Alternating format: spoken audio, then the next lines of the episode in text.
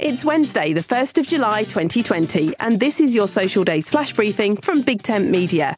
On the social calendar today, it's International Joke Day, Canada Day, Second Half of the Year Day, Zip Code Day, Postal Workers Day, International Reggae Day, Creative Ice Cream Flavour Day, and Ginger Snap Day.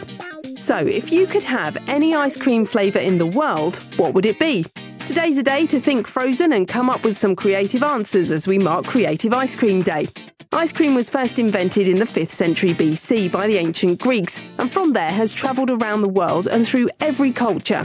Whether it's pickled parsnip or strawberry, chocolate and vanilla, today's the day to try a new take on ice cream and come up with some unforgettable flavours, hopefully for all the right reasons.